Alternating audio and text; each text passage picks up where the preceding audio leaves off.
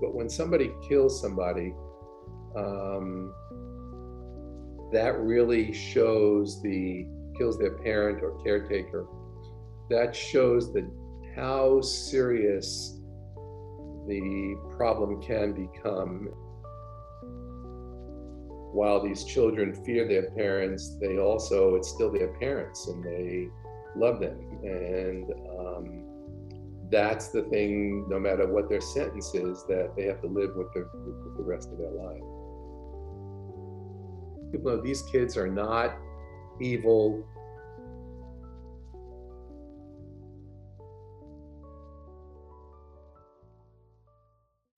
Welcome to Parallel Justice. I'm Renee Williams, the Executive Director of the National Center for Victims of Crime, and your host for this series. Sometimes the criminal justice system fails to obtain justice for victims. This can occur when prosecutions end in acquittal or if charges are not filed at all. Even following a conviction, victims of crime can be left with devastating damages. So, what then is civil justice? Well, crime victims can file civil lawsuits against offenders and other responsible parties, regardless of the outcome of the criminal prosecution, or even if there was no prosecution at all. Though money awarded in civil lawsuits can never fully compensate a victim for the trauma of victimization, it can be a valuable resource to help victims of crime rebuild their lives. And it is a powerful incentive to hold institutions, landlords, businessmen, and employers accountable. In this series, we will look at civil justice sought for criminal acts and bring together diverse perspectives to tackle complex questions of accountability, justice, and healing. Parallel Justice is brought to you by the National Crime Victim Bar Association, which is a program of the National Center for Victims of Crime. More information about the National Center and the National Crime Victim Bar Association is available at victimsofcrime.org. Please be advised that some of the topics we discuss may be disturbing, and these are intended for adult audiences only. Some of these topics may also be triggering. We encourage you to practice good self care and seek support. Confidential, compassionate support is available via call, text, or chat at victimconnect.org. The views expressed in the following podcast are those of our guests, who are experts in these areas these opinions are invaluable, however, they do not necessarily reflect the views of the National Center for Victims of Crime. We acknowledge that some of these views may be controversial. However, our goal in these discussions is to raise awareness of victims' rights and the options available to them. Please enjoy the podcast.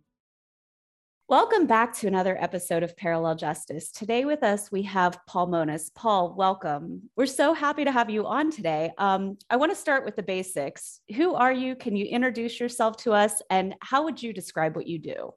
Sure. Uh, my name is Paul Mones. I uh, represent now victims of sexual abuse uh, all around the country against institutions like schools and churches. But my I've been practicing law now for about 40, a little more than 42 years. And um, for the first 25 years of my uh, career or so, well, really my whole career, I specialize in representing children. I, my first job was in uh, West Virginia back in the late 1970s, early 80s, really, really early 80s, where I worked as a uh, ombudsman in uh, reform schools and county jails representing teenagers. And it was there I became interested in the whole issue of why kids commit uh, offenses. And I had a case of a little girl who uh, was in jail for possession of a stolen weapon. And um, I had interview, interviewing her in her cell, and she said to me the reason she was arrested was that uh, her stepfather, I can't remember now, her dad, um, who had been estranged from the family, came uh, over to the family house and she woke up with him trying to stick his erect penis in her mouth. And she got a gun and was going to kill him, but then she was uh, arrested. Um, and that led me into an area that I became sort of the, I think I've been told either the not just the nation's uh, expert in this, but probably one of the main people in, in, in the, in the universe who specializes in uh, kids who killed their parents. And, and this is a certain type of, of homicide, which we call parricide, correct? Right. It's parricide made up of matricide and patricide. Matricide and patricide are age-old um, uh, crimes. We know that goes back to biblical times. Uh, one of the Ten Commandments is honor thy father and mother, and, and that that's inextricably tied to the respect that children are supposed to have for their parents. And in fact, when I first got involved in this area um, around 1980, 81, there was very little understanding of why kids, um, uh, teenagers killed their parents. I had done in several um, homicide defenses involving battered women who killed their husbands or boyfriends. But the understanding of why kids did it was very different because kids um, were supposed to respect their parents. Kids were supposed to um, obey. Uh, kids were not supposed to question. And when a kid uh, committed a patricide or matricide, it was always a big surprise. You, you know, it voiced as a big surprise to the neighborhood. This was always such a good family, etc. But just backing up for a second. So I did this work through probably the late 1990s, uh, and then I got a case involving a colleague of mine in New York, uh, Michael Dowd, called me and told me he had a case involving a kid who had been sexually molested by a uh, ex-nun turned parochial school principal in the Bronx. And this is 90, this is before Boston, it's like 95 or so. And uh, he said, you've done all this work on people who abused or killed. Let's just, maybe we can do this case together of a kid who was abused in a church. And that led me to the kind of work I presently do, but I still do from time to time um, uh, homicides uh, involving teenagers. So anyway, so that's it. And, and, then my work over the years, I first was, became very fascinated by the relationship between abuse and killing parents. And I wrote a, a I couldn't find any lawyer magazine or lawyer journal that was even interested in it. So I published it in a treat in a book uh, by a Harvard uh, psychiatrist uh, named uh, a Harvard pediatrician named Eli Newberger, and um, that was about the relationship between parricide and child abuse. And then I developed an intellectual interest in it, and uh, later on in '91 published a book called When a Child Kills, which was put out by uh, Pocket Books and um, Simon and Schuster. And, and I do want to talk about that book in a second, but but you've defended or acted as a consultant on more than 200 of these cases. Or way more than that. Yep. Way more than that. So I want to ask you just to kind of set the scene for yeah. our listeners. Sure. What are some of the common themes you see and the commonalities in all sure. of these cases? Sure. So just like in national homicide statistics, 75% of the cases of, patri- of parricide are boys who kill their dads. Um, 15% are boys who kill their mothers. And that's about 90% of the parricides. Around 7 8% are girls who kill their dads. And then the, the rarest form, and sometimes there's none in any year, of girls who kill their mothers. And that mirrors national homicide statistics in terms of homicides uh, coming out of the FBI Uniform Crime Report, which has been around for oh, more than 40 years now. And um, so the most common case I've seen are boys who kill their dads. Boys who kill their dads have two hallmarks to them. Number one, the boys have experienced extreme, dramatic, chronic physical abuse, sometimes sexual abuse, mostly physical abuse. They also typically witness their mothers being physically abused by their fathers. And with, with that, that was an interesting thing that I observed over the years because it ended up that where you had this um, domestic violence arm to it, witnessing it, that tend to have a more deleterious effect on the kid's um, psyche than even his own physical abuse because he couldn't really do anything to intercede to Or when kids did, they get the, the shit knocked out of them, you know. Mm-hmm. And um, you know, one thing I would say too, just backing up, is a lot of people have thought who were in physically abusive homes of killing their parents. When when I wrote my book, I interviewed many, many, many people, including including the folks who I had represented. uh, over the years. And many folks talked about killing their parents just as a fantasy. So the other thing about boys who kill their fathers, typically these cases, interestingly, really interestingly, not just boys kill their fathers, but most cases of patricide and matricide are involving middle uh, and upper middle class families. Um, the amounts of uh, homicides among teenagers are disproportionate in general of uh, people from low, uh, low economic uh, uh, status. But in patricides and matricides, adolescent homicides tend to be have a more skewed distribution to um, middle, middle and upper middle class uh, communities. And um, the, the, the other thing that occurs with boys who kill their fathers and also almost in all other patricides and matricides is the phenomenon called overkill. What that basically means is that you don't shoot the person once, you shoot them multiple times. You don't stab once, you stab multiple times. You don't just you uh, the the the perpetrators of these uh, offenses um, uh, also don't kill when they're usually don't kill when they're being actively abused. The person's either sleeping um, or doing another task, and that posed for me as I began defending these cases a real issue because traditional American law or even English common law recognizes self-defense as you know two men coming down the road and one man has a stick and the other man sees him and picks up a rock and bashes him in the head if he gets near him trying to hit him with a stick. It was a similar phenomena that we faced in battered women's cases. Um, uh, and, um, uh, you know, there was a famous case back in the early 80s called uh, Burning Bed of a woman in Michigan who lit her husband's bed on fire, who had been horrifically physically abusive. In that case, she was used as self-defense.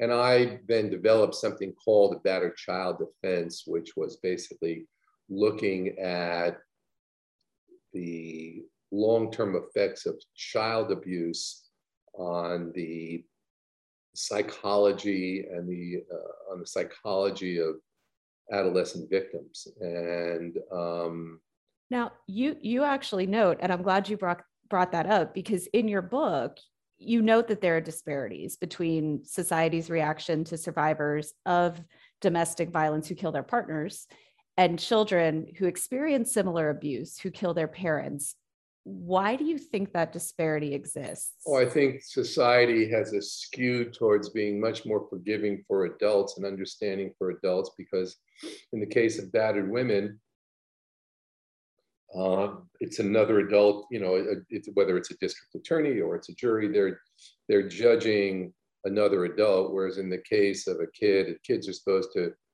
you know, literally the notion of be, being seen but not heard. I mean, and so I think that there's always been this this disinclination of uh, not just society but the legal system in understanding the plight of and identifying with the plight of victimized children. And I think that even just bleeding over to the work I do today, it's while child sexual abuse really until the last 20 years was not recognized 25 years uh, really 25 years probably a little bit more not recognized as the horrific problem that it truly is because again you know we think of children you know and the, today may not sound logical but as i wrote in my book we think because children are, are little people we view children as little people and view them as little pain and they you know, this is just something that they have to deal with and a lot of adults over generations have had to deal with physical abuse. So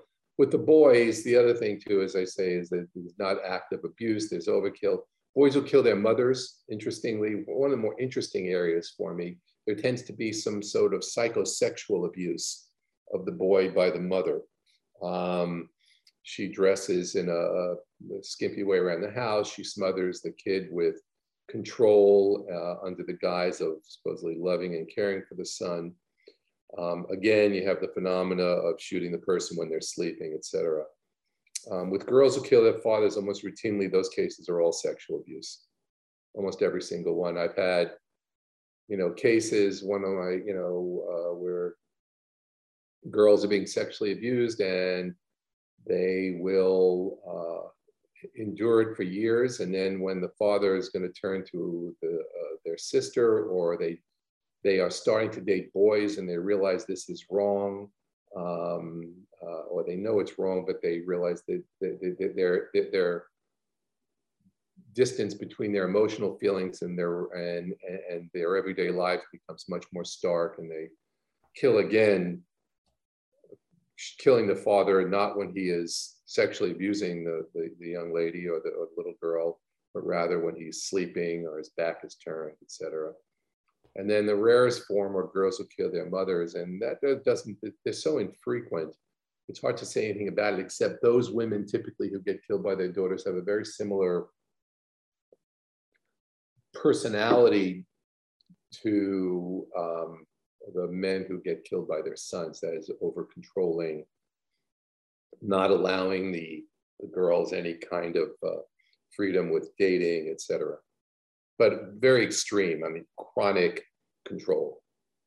Now, I want to tie some of that in because you mentioned that that we have a tendency for children to view them as little adults and to dismiss them as a society and i think that we talk a lot in in the bar association about how we don't believe children right which leads me to so in a 2007 interview with P- pbs you expressed a very valid frustration saying that in these cases, often relatives, neighbors, and friends all said things like, Oh, people have come to me over the years and said, You know what? I knew something was wrong, but I didn't think it was my place to say. So, right. how often do you think this abuse is known to the general public? And what's your message to friends and family who are aware of the abuse right. and don't know what to do yeah good point yeah i have i always i have always said uh, after i started researching this in the first oh after the first seven or eight years i came up with the idea that there's always more than one finger on the trigger that people knew what was going on and intimate family friends and neighbors and just didn't want to do anything in fact in the case of boys who kill their father, sometimes they were just scared of the father.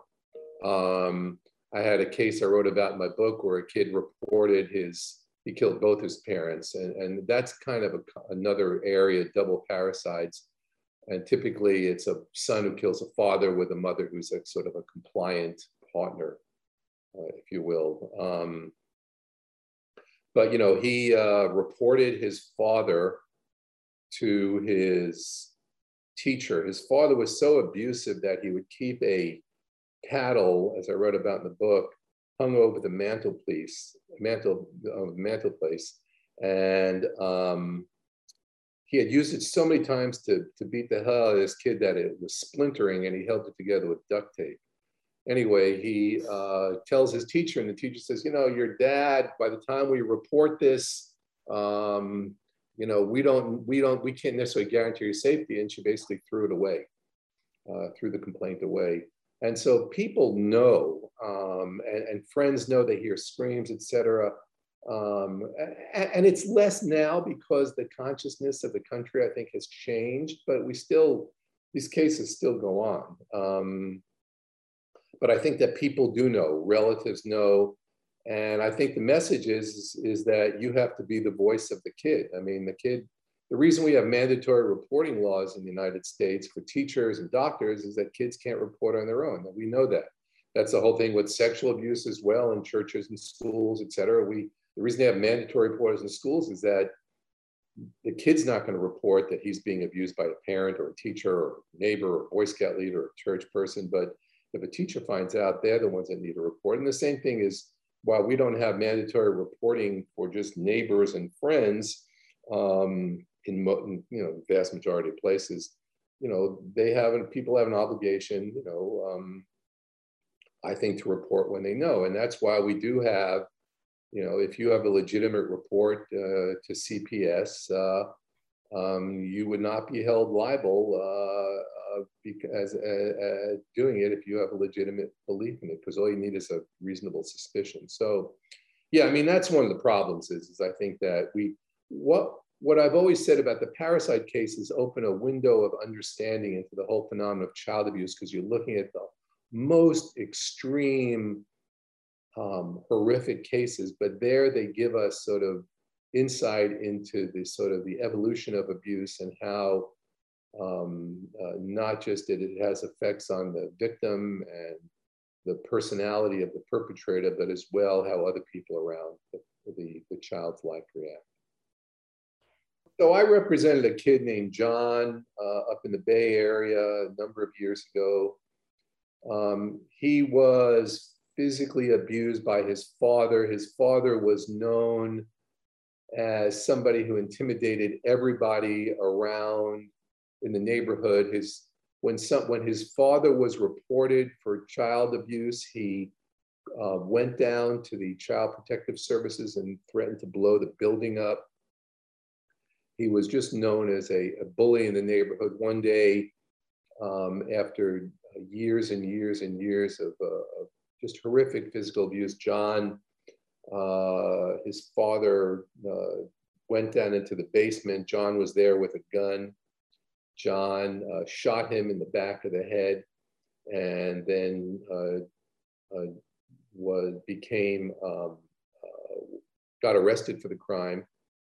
And we went to trial on it. and um, it was very clear in that case that many, many people knew from his mother to friends and neighbors and even social workers that this was going on and um, nobody intervened. Now, when you do, and, and in this, and John was basically left with the burden of, of, of doing, of doing this, uh, of, of doing this himself, of, um, uh, of, of, of, having to protect himself. And he was convicted um, of, uh, of voluntary manslaughter um, in these cases, I think over my career of the hundreds of cases I've worked on, either tried or worked with other lawyers on the, I think there's only been three or four not guilty verdicts.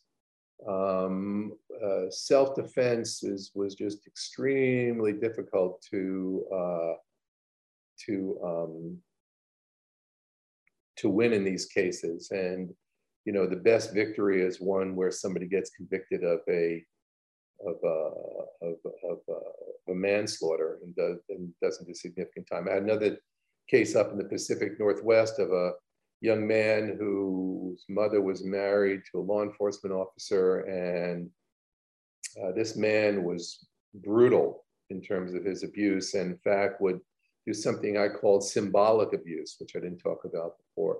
Symbolic abuse is the ability, and it happens a lot in domestic violence cases with adults, where where the perpetrator shows his strength by breaking objects or undertaking certain feats to show their, how intimidating they can be. So this guy, what I remember one of the stories was, he would turn on a ceiling fan, and because of his ability, uh, uh, martial arts, he was able to kick to the ceiling between as the blades would whirl around.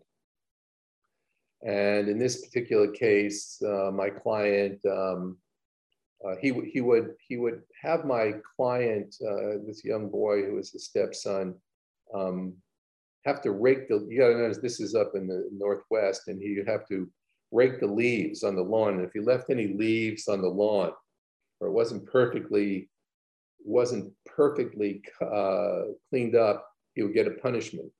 And this is also typical of a lot of especially men in patricide cases, they have type A personalities and they enforce really, really strict rules that are completely impossible to comply with. So one day, um, it escapes me now what happened, but there was, an, there was an incident where this man came home and he was a law enforcement officer. And my uh, client um, uh, was uh, um, uh, ended up uh, shooting him, but he shot him once, and then the, the his stepfather started chasing him. So he, as he's running, he's shooting behind him, and ended up killing uh, this man, his stepfather. And during the trial, um, you know, we, we, we showed, we had his sister testify who talked about the brutal beatings that he took and uh, his mother who testified about the beatings that she took And the jury uh, in that case still, you know, convicted him of manslaughter and he did some time in prison. But one thing about all of my clients, not all of my clients, 98% of them, is that they are, if they get sentenced to prison, they are excellent prospects for rehabilitation. And not one of them, well, strike, I would say a couple of them have gotten into trouble for drug related issues after they if they were if they were released or they put on probation but none of them ever got charged with any kind of violent crime afterwards the other thing true about them is that unlike teenagers who commit homicides against strangers or gang related issues situations or in conjunction with a felony these boys and girls uniformly do not have a history of antisocial uh, behavior or of adjustment disorder. Um, they tend to be average or above average students in school.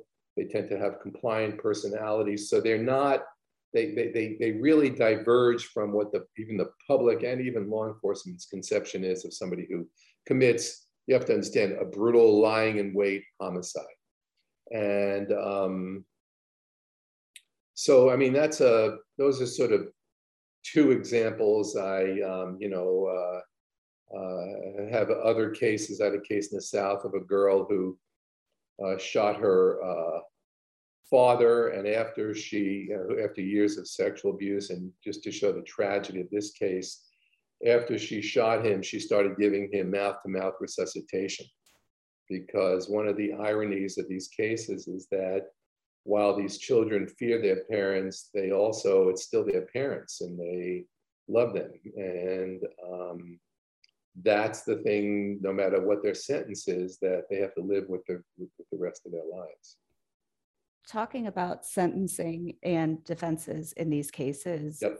self defense is hard to prove, especially because, as you mentioned earlier, a lot of times the the act of killing is not done in tandem with acts of right. abuse how have you seen defenses change that juries are willing to accept from kids in in addition to self-defense now and have you seen sentencings change over yeah i mean early on there was no understanding of what we call uh, the notion of using a heat of passion defense or imperfect self-defense was not there. Now we know, now things have changed and um, we see these cases go down much more as manslaughter cases or more so than they used to be first degree murder cases. Uh, mandatory minimums really, it applies, for example, if you use a gun in California now, there's 25 year mandatory minimum. But um, in general, we've seen as the advent of an increased understanding of child abuse, um, more sentences that become more attuned to the realities of the situation and um, understanding that there are mitigating factors. And the, and the, and the big case, and the big issues in these cases is really uh, ends up in sentencing where you can show that the person didn't have a history of violence, that they were subjected to horrific physical abuse or sexual abuse, that there was other abuse in the house, etc.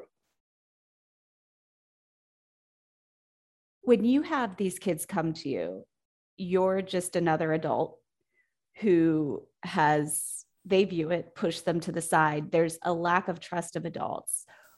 What steps do you take to get them comfortable with sharing their experience with you? And how do you consciously get them to trust you? Well this is not like a civil case. In a criminal case if they don't open up and, and most people over the years have opened up if they don't open up then they're doomed. And so their their very survival is tied inextricably to their being open. In terms of trust, you know, it's difficult to get um, uh, you know these people to trust, um, uh, obviously, but these kids. But you know, over the years, one of the things I think I've learned is to try to let the person know because they haven't been believed for years that I'm here and um, you know in order for me to help you I need to know everything. Now I have had cases that I've rejected because the people say I didn't do it. And I've told the family or told the lawyer that wants to bring me in. I'm not your guy. If you think that somebody didn't do it even where there's there is and that's happened me a number of times where there's overwhelming physical evidence then you know go with that. But you know, I only t- I only took cases, and you know, when I was doing this more actively, very actively, where I knew the person committed the um, the patricide or the matricide. And it's always a big that's a big challenge, obviously, because you one of the things right off the bat, compared to almost every other kind of criminal cases, you're admitting the physical act of homicide. So that's why these represented for me the highest wire act that you could walk as a lawyer because you don't have all the other defenses available. I wasn't there, alibi, blah, blah, blah. This is where you're admitting, you're admitting to the physical act of taking the life, which is a homicide. And um, uh, then the question is, is it, is it negligence? Is it, is it excusable? Is it self-defense, et cetera? And so you, you know, especially when you, you know, I've represented kids who are, I think one of my youngest clients was 10 years old and uh, maybe nine, I can't remember uh, over the years, but I know maybe 30 years ago or so, I had a case of a, nine or eight or nine year old kid. And, you know, he um, was trying to protect his mother and shot his dad. And, uh, there, there wasn't a lot of protection, but in that case, they wanted to transfer the kid to adult court, which which is one of the big things. One of the big things that happened over the years is is is is not transferring these kids to adult court or keeping them in juvenile court. Because when they went to adult court, as soon as they turned, if you got convicted, as soon as you got turned 18, you go, you know, you get put away at 14 or 15 years old or 13 years old you stay in the juvenile system to 18 and you get flipped into the adult system. So a big win for me over the years has been keeping the kid in the juvenile system. And that's happened, that happens from, you know, more and more. And now, you know, I don't do as many of these cases anymore because of my other work, but as well, the defense itself now is much, much, much more well known and um, uh, and lawyers, and there's a number of legislation, leg, legislation around the country that has basically helped battered women, but also helped battered kids. I mean, the battered women thing is really interesting. So I had just, you asked about that earlier. I had a case in um, the mid-Atlantic states of a woman when she was 18 back in the late 1960s, or seven, no, six, 17, I'm sorry, um, with her boyfriend, killed both her parents uh, who were um, extreme abuse in the house. And um, the, the governor in that state around 25 years, uh, or more than that, like 25 years after she committed the offense, started allowing women, and uh, some of the listeners may remember where governors started hoping these clemency efforts for battered women. They happen all around, all around the country. When she tried to join the group of battered women seeking clemency, she was excluded from the group because she was a kid who killed a parent as opposed to a woman who killed her boyfriend or husband. And that was enough for me to take the case on pro bono, even. Wow. Uh, just because I was outraged that she would be excluded from a group of women because the person she killed was not a spouse or boyfriend. So, with all of these kids you've been able to interview over the years, what gets them into the headspace where they believe that killing their parents is their only option? And are there warning signs that these mandatory mandatory reporters can look for? Um, I mean, the headspace that they kill is they feel alone, they feel isolated, they feel hopeless. They've usually tried, they know other people know what's happening. They see the doors shut on them, both metaphorically and physically, that people just want to ignore it, put their head in the sand. And they feel isolated and helpless, and they feel they have no choice. But this is again with extreme abuse cases, right? and they feel they have no choice um, uh, uh, to do anything but um, uh, you know no choice to do anything but to but to protect themselves. They view their own lives in terms of the self-defense theory as being under attack. There's a great book by a, I believe it's a Yale or Harvard psychiatrist. It's called Soul Murder. The author is a guy named Dr. Albert Shengold. And he writes about the fact that people who are horrifically abused can just have their very soul destroyed. So I've always used that as sort of a descriptor to let people know where your psychological life can be you see it hanging by a thread and for self-preservation you know people commit these homicides. I will say also that there are a number of patricides and matricides committed by adults and those tend to be more related to financial gain or um, drugs. And there are cases of teenagers who kill their parents where the parents have done nothing wrong but the teenagers suffer from significant mental health problems either schizophrenia or um, uh, uh, some other serious, serious mental health problem. But those are the minority of cases. Though the people who kill their parents do suffer from other mental health issues such as chronic depression, um, called dysthymia, or uh, post-traumatic stress disorder, or chronic or chronic um, other forms of chronic uh, just chronic depression, um, and so uh, Uh, and it's really the PTSD part of that formula that makes people more vulnerable to you know being hopeless being hyper vigilant thinking something's going to happen to them always being scanning the horizon to see if something's going to go wrong right? Now a lot of your cases and we really saw a rash of these cases in the late 80s and early 90s probably most famously being the menendez brothers right. who are still in prison. That's right.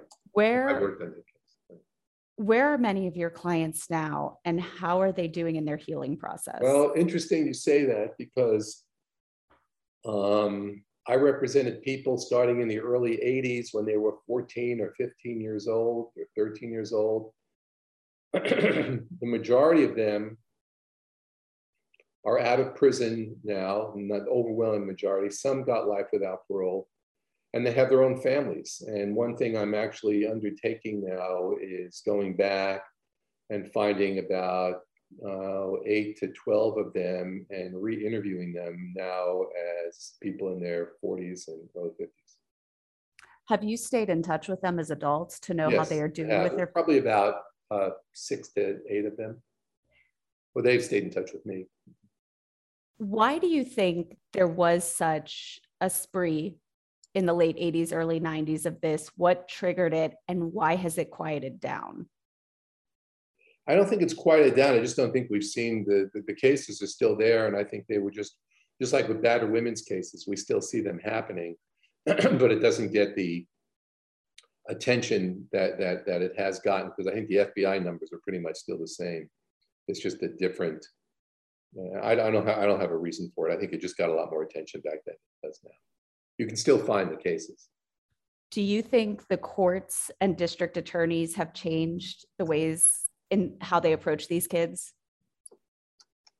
Um, do I think that? Uh, yeah, I mean, as I say, with the advent of an increased consciousness in child abuse, I think that certain parts of the country have, certain states, um, but other states, you know, they have. It just depends on the the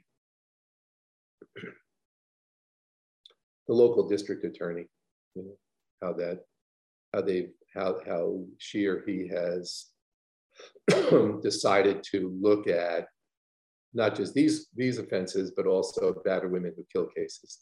I mean, we've seen governors in many states set up these clemency boards for adult women. We haven't really seen it for, well, like in California, we have the Battered Women's Clemency Project. Well, there's no Battered Children's Clemency Project, for example. Why do you um, think that hasn't happened? Why? Because the same thing we talked about at the top of the top of the interview. I mean, I think that there's just not the constituency for people like that. what is the one thing you wish the general public understood about these cases and these children? Because I think it's unfathomable to a lot of people. Yeah, I mean, I think the main thing people should understand is that these cases put up a mirror to the problem of child abuse in general. And when kids are driven to these, I want people to know these kids are not evil. They are not the worst of the worst. they are children who killed as a last desperate hope to protect themselves, by and large, not every case, but mo most cases.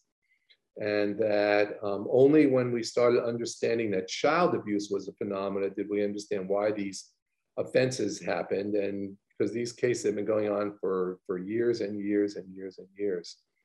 Um, and in, throughout all cultures in the world.